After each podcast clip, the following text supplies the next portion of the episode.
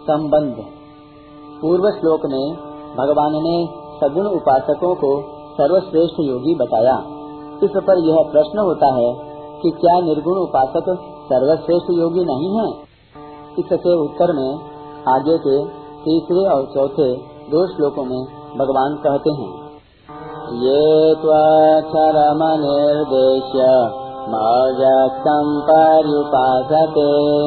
सर्वत्र गमकिङ्क्यं च कूटस्थमचलं ध्रुवम् साम्नियम्येन्द्रियग्रामम् सर्वत्र समबुद्धयः ते प्राप्नुवन्ति मामेव सर्वभूतहिते रताः जो अपनी इंद्रियों को वश में करके अचिंत्य, सब जगह परिपूर्ण, अनिर्देश्य, कूटस्थ, अचल ध्रुव, अक्षर और अव्यक्त की उपासना करते हैं।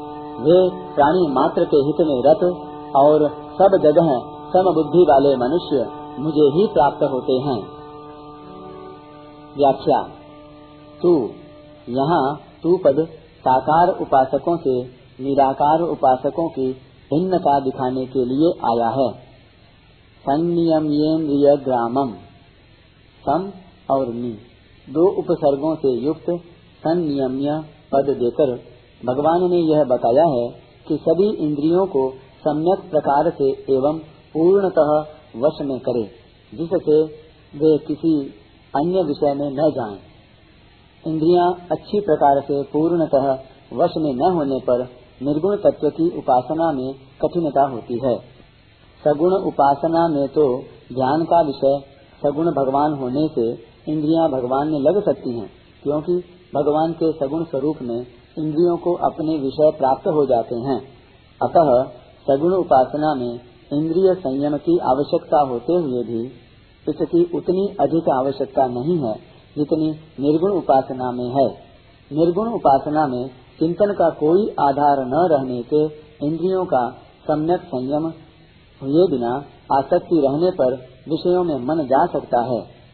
और विषयों का चिंतन होने से पतन होने की अधिक संभावना रहती है। अतः निर्गुणोपासक के लिए सभी इंद्रियों को विषयों से हटाते हुए सम्यक प्रकार से पूर्णतः वश में करना आवश्यक है।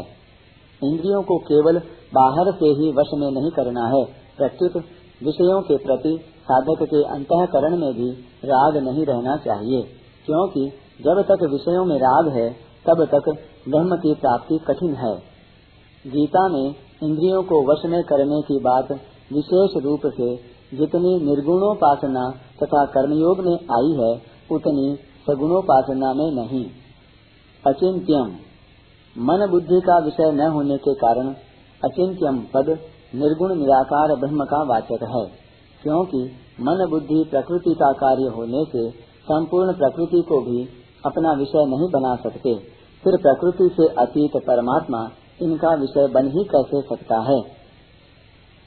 प्राकृतिक पदार्थ मात्र चिंत्य है, और परमात्मा प्रकृति से अतीत होने के कारण संपूर्ण चिंत्य पदार्थों से भी अतीत विलक्षण है। प्रकृति की सहायता के बिना उनका चिंतन, वर्णन नहीं किया जा सकता। अतः परमात्मा को स्वयं से ही जाना जा सकता है, अर्थात करण निरपेक्ष ज्ञान से ही जाना जा सकता है।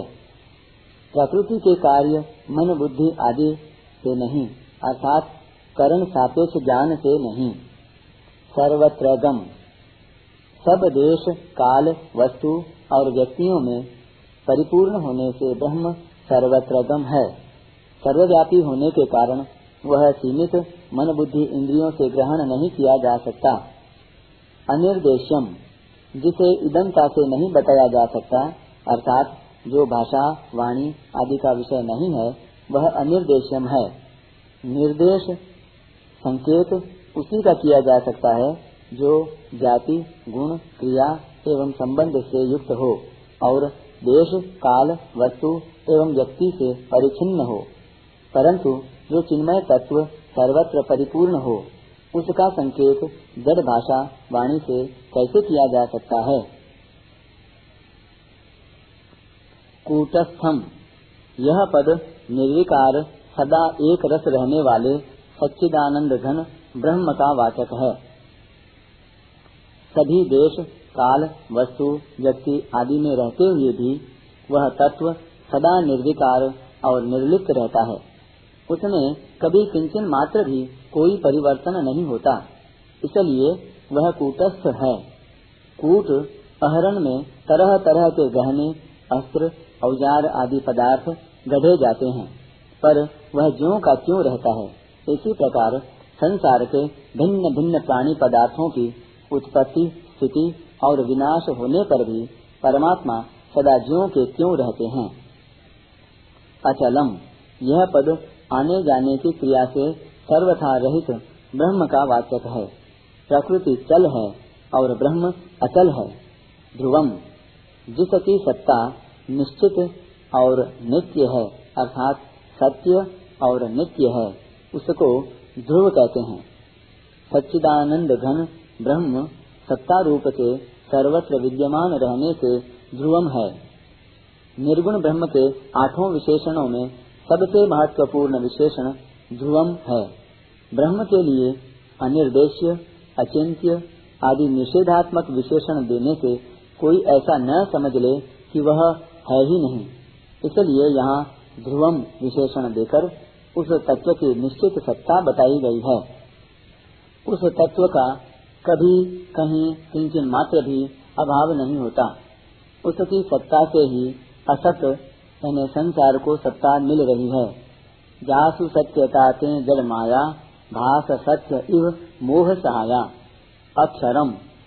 जिसका कभी क्षरण अर्थात विनाश नहीं होता, तथा जिसमें कभी कोई कमी नहीं आती, वह सच्चिदानंद घन ब्रह्म अक्षरम है, अव्यक्तम।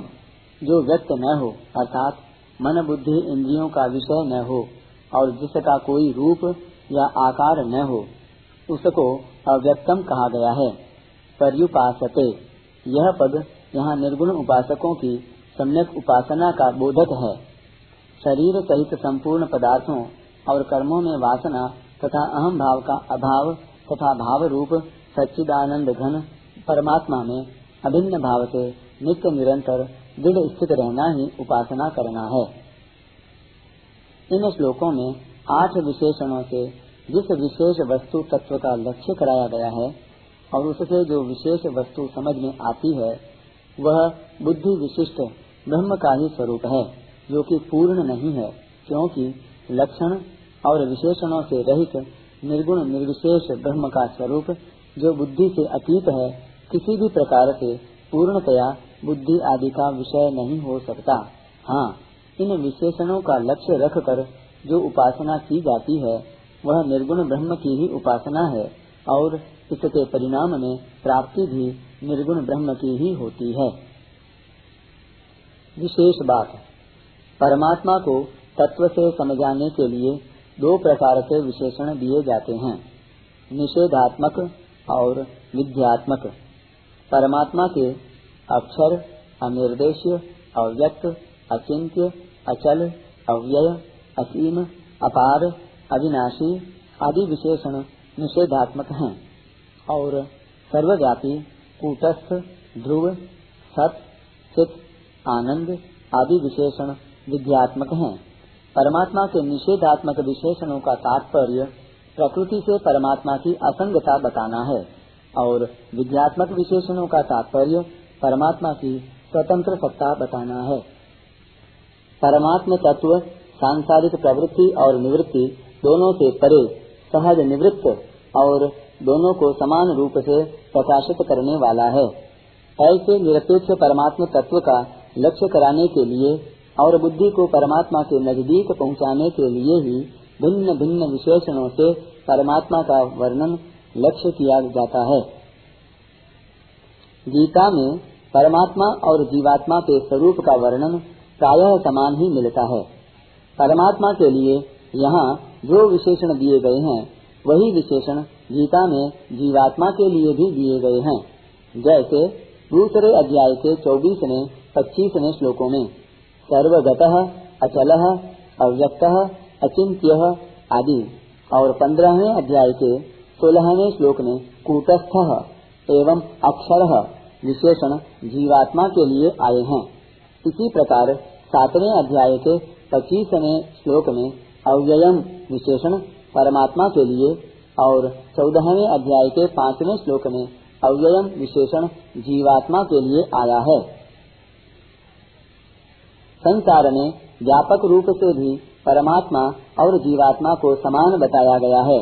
जैसे आठवें अध्याय के बाईस में तथा अठारहवें अध्याय के छियालीसवें श्लोक में ये न सर्वनिदम ततम पदों से और नवे अध्याय के चौथे श्लोक में मया ततमिदम सर्वम पदों से परमात्मा को संपूर्ण जगत में व्याप्त बताया गया है। इसी प्रकार दूसरे अध्याय के सत्रहवें श्लोक में ये न सर्वमिदम ततम। पदों से जीवात्मा को भी संपूर्ण जगत में व्याप्त बताया गया है। जैसे नेत्रों की दृष्टि आपस में नहीं टकराती, अथवा व्यापक होने पर भी शब्द परस्पर नहीं टकराते, ऐसे ही द्वैत मत के अनुसार संपूर्ण जगत में समान रूप से व्याप्त होने पर भी निरवय होने से परमात्मा और जीवात्मा की सर्वव्यापकता आपस में नहीं टकराती। सर्वभूत हिते रता, कर्मयोग के साधन में आसक्ति, मता, कामना और स्वार्थ के त्याग की मुख्यता है।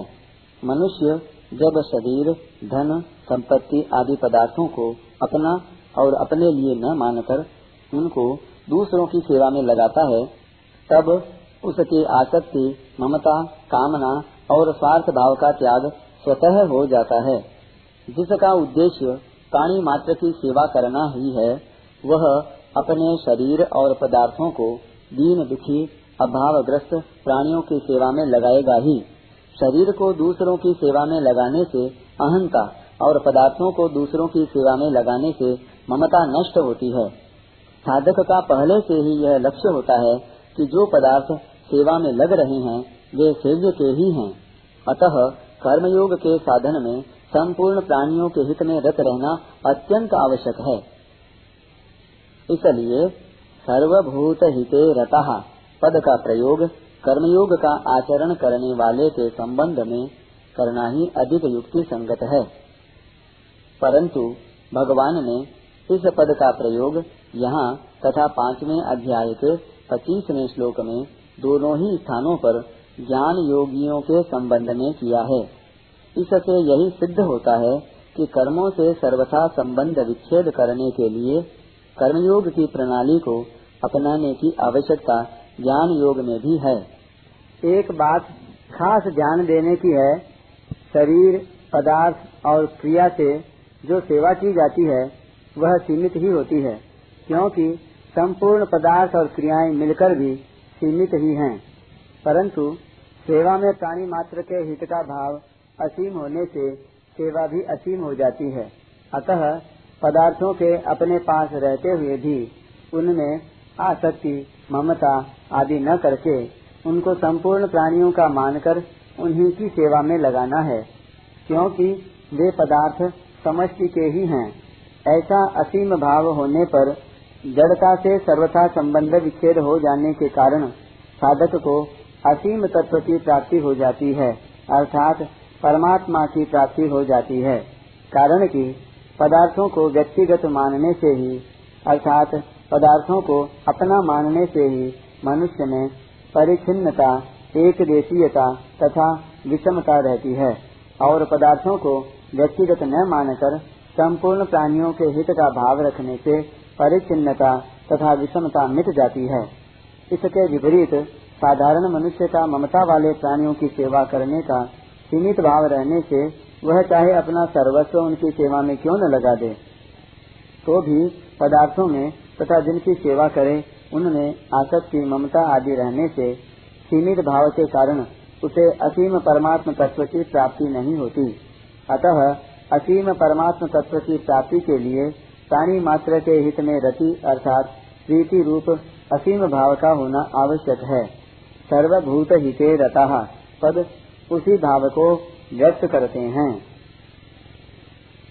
ज्ञान योग का साधक जड़ता से संबंध विच्छेद करना चाहता तो है, परंतु जब तक उसके हृदय में नाशवान पदार्थों का आदर है, तब तक पदार्थों को मायामय अथवा स्वप्नवत समझकर उनका ऐसे ही त्याग कर देना उसके लिए कठिन है। परंतु कर्मयोग का साधक पदार्थों को दूसरों की सेवा में लगाकर उनका त्याग ज्ञान योगी की अपेक्षा सुगमता पूर्वक कर सकता है। ज्ञान योगी में तीव्र वैराग्य होने से ही पदार्थों का त्याग हो सकता है। परंतु कर्मयोगी थोड़े वैराग्य में ही पदार्थों का त्याग परहित में कर सकता है। प्राणियों के हित में पदार्थों का सदुपयोग करने से जड़ता से सुगमता पूर्वक संबंध विच्छेद हो जाता है। भगवान ने यहाँ सर्वभूत हिते रता पद देकर यही बताया है कि प्राणी मात्र के हित में रत रहने से पदार्थों के प्रति आदर बुद्धि रहते हुए भी जड़ता से संबंध विच्छेद सुगमता पूर्वक हो जाएगा। प्राणी मात्र का हित करने के लिए कर्मयोग ही सुगम उपाय है। निर्गुण उपासकों की साधना के अंतर्गत अनेक अवान्तर भेद होते हुए भी मुख्य भेद दो हैं। जड़ चेतन और चर अचर के रूप में जो कुछ प्रतीत होता है, वह सब आत्मा या ब्रह्म है और जो कुछ दृश्य वर्ग प्रतीत होता है, वह अनित्य, क्षण भंगुर और असत है। इस प्रकार संसार का बाध करने पर जो तत्व शेष रह जाता है, वह आत्मा या ब्रह्म है। पहली साधना में सब कुछ ब्रह्म है, इतना सीख लेने मात्र से ज्ञान निष्ठा सिद्ध नहीं होती। जब तक अंतकरण में राग अर्थात काम क्रोध आदि विकार हैं, तब तक ज्ञान निष्ठा का सिद्ध होना बहुत कठिन है। जैसे राग मिटाने के लिए, कर्मयोगी के लिए सभी प्राणियों के हित में रति होना आवश्यक है। ऐसे ही निर्गुण उपासना करने वाले साधकों के लिए भी प्राणी मात्र के हित में रति होना आवश्यक है। तभी राग मिटकर ज्ञान निष्ठा सिद्ध हो सकती है। इसी बात का लक्ष्य कराने के लिए यहाँ सर्वभूत हिते रता पद आए हैं। दूसरी साधना में जो साधक संसार से उदासीन रहकर एकांत में ही तत्व का चिंतन करते रहते हैं, उनके लिए कर्मों का स्वरूप से त्याग सहायक तो होता है, परंतु केवल कर्मों का स्वरूप से त्याग कर देने मात्र से ही सिद्धि प्राप्त नहीं होती। प्रत्युत सिद्धि प्राप्त करने के लिए भोगों से वैराग्य और शरीर इंद्रियाँ, मन बुद्धि में अपनेपन के त्याग की अत्यंत आवश्यकता है। इसलिए वैराग्य और निर्ममता के लिए सर्वभूत हिते रता होना आवश्यक है। ज्ञान योग का साधक प्रायः समाज से दूर असंग रहता है। अतः उसमें व्यक्तित्व रह जाता है, जिसे दूर करने के लिए संसार मात्र के हित का भाव रहना अत्यंत आवश्यक है। वास्तव में असंगता शरीर से ही होनी चाहिए। समाज से असंगता होने पर अहम भाव दृढ़ होता है, अर्थात मिटता नहीं। जब तक साधक अपने को शरीर से स्पष्टतः अलग अनुभव नहीं कर लेता, तब तक संसार से अलग रहने मात्र से उसका लक्ष्य सिद्ध नहीं होता। क्योंकि शरीर भी संसार का ही अंग है, और शरीर में तादात्म्य और ममता का न रहना ही उससे वस्तुतः अलग होना है। तादात्म्य और ममता मिटाने के लिए साधक को प्राणी मात्र के हित में लगना आवश्यक है। दूसरी बात यह है कि साधक सर्वदा एकांत में ही रहे। यह संभव भी नहीं है, क्योंकि शरीर निर्वाह के लिए उसे व्यवहार क्षेत्र में आना ही पड़ता है। और वैराग्य में कमी होने पर उसके व्यवहार में अभिमान के कारण कठोरता आने की संभावना रहती है। तथा कठोरता आने से उसके व्यक्तित्व का नाश नहीं होता, अर्थात अहम भाव का नाश नहीं होता। अतः उसे तत्व की प्राप्ति में कठिनता होती है। व्यवहार में कहीं कठोरता न आ जाए, इसके लिए भी यह ज़रूरी है कि साधक सभी प्राणियों के हित में रत रहे। ऐसे ज्ञान योग के साधक द्वारा सेवा कार्य का विस्तार चाहे न हो, परंतु भगवान कहते हैं कि वह भी सभी प्राणियों के हित में रति होने के कारण मेरे को प्राप्त कर लेगा। सगुणोपासक और निर्गुणोपासक दोनों ही प्रकार के साधकों के लिए संपूर्ण प्राणियों के हित का भाव रखना ज़रूरी है। संपूर्ण प्राणियों के हित से अलग अपना हित मानने से अहम अर्थात व्यक्तित्व बना रहता है। जो साधक के लिए आगे चलकर बाधक होता है। वास्तव में कल्याण अहम के मिटने पर ही होता है। अपने लिए किए जाने वाले साधन से अहम बना रहता है। इसलिए अहम को पूर्णतया मिटाने के लिए साधक को प्रत्येक क्रिया, खाना, पीना, सोना आदि एवं जप, ध्यान, पाठ, स्वाध्याय आदि भी संसार मात्र के हित के लिए ही करनी चाहिए। संसार के हित में ही अपना हित निहित है। भगवान की मात्र शक्ति पर हित में लग रही है। अतः जो सबके हित में लगेगा, भगवान की शक्ति उसके साथ हो जाएगी। केवल दूसरे के लिए वस्तुओं को देना और शरीर से सेवा कर देना ही सेवा नहीं है। सच्युत अपने लिए कुछ भी न चाहकर दूसरे का हित कैसे हो, उसको सुख कैसे मिले, इस भाव से कर्म करना ही सेवा है। अपने को सेवक कहलाने का भाव भी मन में नहीं रहना चाहिए। सेवा तभी हो सकती है जब सेवक जिसकी सेवा करता है, उसे अपने से अभिन्न मानता है, अर्थात अपने से अपने शरीर की तरह मानता है और बदले में उससे कुछ भी लेना नहीं चाहता। जैसे मनुष्य बिना किसी के उपदेश दिए अपने शरीर की सेवा स्वतः ही बड़ी सावधानी से करता है और सेवा करने का अभिमान भी नहीं करता। ऐसे ही सर्वत्र आत्मबुद्धि होने से सिद्ध महापुरुषों की स्वतः सबके हित में रति रहती है। उनके द्वारा प्राणी मात्र का कल्याण होता है, परंतु उनके मन में लेस मात्र भी ऐसा भाव नहीं होता कि हम किसी का कल्याण कर रहे हैं। उनमें अहंता का सर्वथा अभाव हो जाता है। अतः ऐसे जीवन मुक्त महापुरुषों को आदर्श मानकर साधक को चाहिए कि सर्वत्र आत्मबुद्धि करके संसार के किसी भी प्राणी को किंचन मात्र भी दुख न पहुंचाकर उनके हित में सदा तत्परता से स्वाभाविक ही रत रहे। सर्वत्र समबुद्धय। इस पद का भाव यह है कि निर्गुण निराकार ब्रह्म के उपासकों की दृष्टि संपूर्ण प्राणी पदार्थ में परिपूर्ण परमात्मा पर ही रहने के कारण विषम नहीं होती, क्योंकि परमात्मा सम है। यहाँ भगवान ज्ञान निष्ठा वाले उपासकों के लिए इस पद का प्रयोग करके एक विशेष भाव प्रकट करते हैं कि ज्ञान मार्गियों के लिए एकांत में रहकर तत्व का चिंतन करना ही एकमात्र साधन नहीं है, क्योंकि समबुद्ध यह पद की सार्थकता विशेष रूप से व्यवहार काल में ही होती है। दूसरी बात, संसार से हटकर शरीर को निर्जन स्थान में ले जाना ही सर्वथा एकांत सेवन नहीं है। क्योंकि शरीर भी तो संसार का ही एक अंग है। शरीर और संसार को अलग अलग देखना विषम बुद्धि है। अतः शरीर और संसार को एक देखने पर ही सम बुद्धि हो सकती है।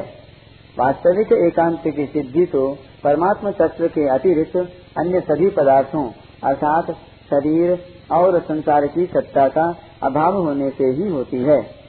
साधन करने के लिए एकांत भी उपयोगी है परंतु सर्वथा एकांत से भी साधक के द्वारा व्यवहार काल में भूल होना संभव है। शरीर में अपनापन न होना ही वास्तविक एकांत है।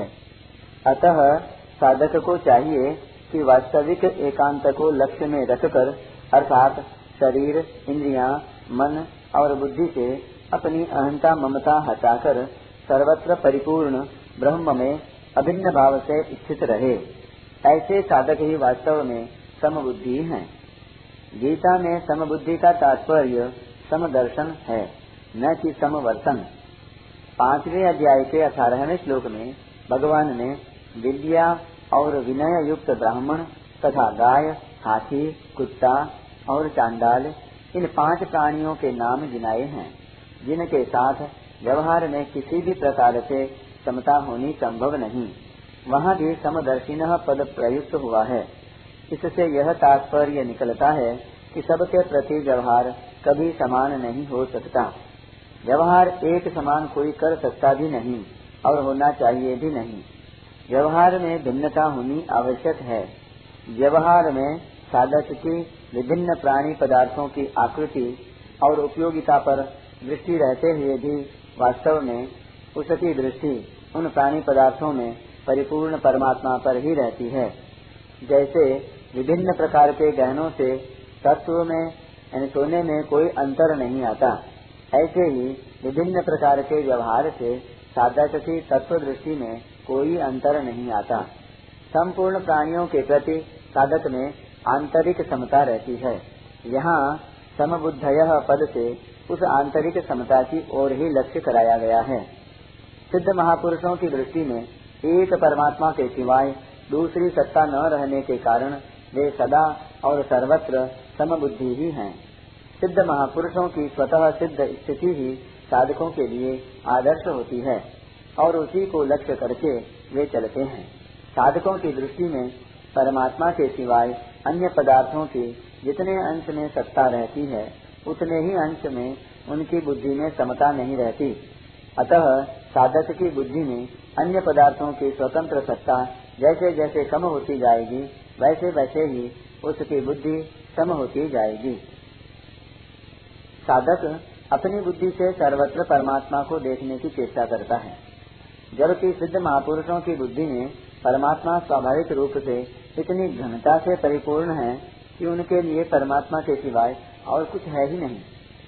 चलिए उनकी बुद्धि का विषय परमात्मा नहीं है। प्रत्युत उनकी बुद्धि ही परमात्मा से परिपूर्ण है। अतः वे सर्वत्र समबुद्धय हैं। ते प्राप्तवंती मामेव। निर्गुण के उपासक कहीं यह समझ लें कि निर्गुण तत्व कोई दूसरा है और सगुण कोई दूसरा है। इसलिए भगवान यह स्पष्ट करते हैं कि निर्गुण ब्रह्म मुझसे भिन्न नहीं है। सगुण और निर्गुण दोनों मेरे ही स्वरूप हैं। इन दोनों श्लोकों में भगवान ने निर्गुण उपासकों के लिए चार बातें बताई हैं। पहली बात, निर्गुण तत्व का स्वरूप क्या है? दूसरी बात, साधक की स्थिति क्या है? और तीसरी बात, उपासना का स्वरूप क्या है? और चौथी, साधक क्या प्राप्त करता है? पहली बात, अर्जुन ने इसी अध्याय के पहले श्लोक के उत्तरार्ध में जिस निर्गुण तत्व के लिए अक्षरम और अव्यक्तम दो विशेषण प्रयुक्त करके प्रश्न किया था। उसी तत्व का विस्तार से वर्णन करने के लिए भगवान ने छह और विशेषण, अर्थात कुल आठ विशेषण दिए, जिनमें पाँच निषेधात्मक, यानी अक्षरम अनिर्देशम अव्यक्तम अचिंत्यम और अचलम, तथा तीन विध्यात्मक, यानी सर्वत्रगम, कूटस्थम और ध्रुवम ये विशेषण दिए हैं। दूसरी बात, सब देश, काल, वस्तु और व्यक्तियों में परिपूर्ण तत्व पर दृष्टि रहने से निर्गुण उपासकों की सर्वत्र समबुद्धि होती है। देहाभिमान और भोगों की पृथक सत्ता मानने के कारण ही भोग भोगने की इच्छा होती है और भोग भोगे जाते हैं। परंतु इन निर्गुण उपासकों की दृष्टि में एक परमात्मा के अतिरिक्त अन्य किसी वस्तु की पृथक स्वतंत्र सत्ता न होने के कारण उनकी बुद्धि में भोगों का महत्व नहीं रहता। अतः वे सुगमता पूर्वक इंद्रियों का संयम कर लेते हैं। सर्वत्र समबुद्धि वाले होने के कारण उनकी सब प्राणियों के हित में रति रहती है। इसलिए वे सर्वभूत हिते रता है। तीसरी बात, साधक का सब समय उस निर्गुण तत्व की ओर दृष्टि रखना तत्व के सम्मुख रहना ही उपासना है। चौथी बात, भगवान कहते हैं कि ऐसे साधकों को जो निर्गुण ब्रह्म प्राप्त होता है, वह मैं ही हूँ। तात्पर्य यह है कि सगुण और निर्गुण एक ही तत्व है। परिशिष्ट भाव। भगवान ने यहाँ ब्रह्म के जो लक्षण, अचिंत्य, कूटस्थ, अचल, अक्षर, अव्यक्त आदि बताए हैं, वे ही लक्षण जीवात्मा के भी बताए हैं। जैसे अचिंत्य, दूसरे अध्याय का पच्चीसवां श्लोक है। कूटस्थ, पंद्रहवें अध्याय का सोलहवां श्लोक है। अचल, दूसरे अध्याय का चौबीसवां श्लोक है। अक्षर, पंद्रहवें अध्याय का सोलहवां और अठारहवां श्लोक अव्यक्त, दूसरे अध्याय का पच्चीसवां श्लोक आदि। तो दोनों के समान लक्षण बताने का तात्पर्य है कि जीव और ब्रह्म दोनों स्वरूप से एक ही हैं। देह के साथ संबंध होने से, अनेक रूप से जो जीव है, वही देह के साथ संबंध न होने से एक रूप से ब्रह्म है। अर्थात, जीव केवल शरीर की उपाधि से देहाभिमान के कारण ही अलग है। अन्यथा वह ब्रह्म ही है। इसलिए ब्रह्म की प्राप्ति होने पर उपासक को उपास्य से सधर्मता प्राप्त हो जाती है। इदम ज्ञानम उपाश्रित्य मम साधर्म्यमागता। ते प्राप्तवंती मामेव सगुण गुण सहित और निर्गुण गुण रहित दोनों विशेषणों में विशेष्य तत्व तो एक ही हुआ। इसलिए भगवान ने निर्गुण के उपासकों को भी अपनी ही प्राप्ति बताई है। भगवान के कथन का तात्पर्य है कि निर्गुण निराकार रूप भी मेरा ही है। मेरे समग्र रूप से अलग नहीं है। सर्वभूत हिते रता। जगत, जीव और परमात्मा तीनों ही दृष्टियों से हम सब एक हैं। तात्पर्य है कि संपूर्ण शरीर अपरा प्रकृति के अंतर्गत होने से एक हैं और संपूर्ण जीव परा प्रकृति के अंतर्गत होने से एक हैं। इसलिए जब साधक की संपूर्ण प्राणियों में समबुद्धि हो जाती है, सर्वत्र समबुद्धय, और वह अपने शरीर की तरह ही संपूर्ण प्राणियों को अपना मानने लगता है आत्मोपम्येन सर्वत्र।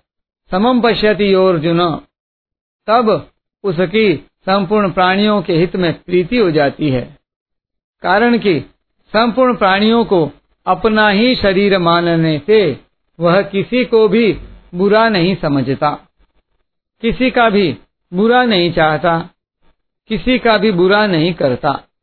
इस प्रकार बुराई का त्याग होने पर उसके द्वारा स्वतः दूसरों का हित होता है।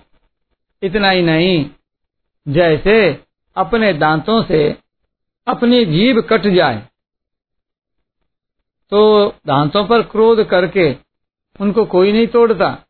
ऐसे ही जो सब प्राणियों को अपना मानता है, उसका कोई बुरा भी करता है तो भी उसके मन में उसका बुरा करने का भाव नहीं आता।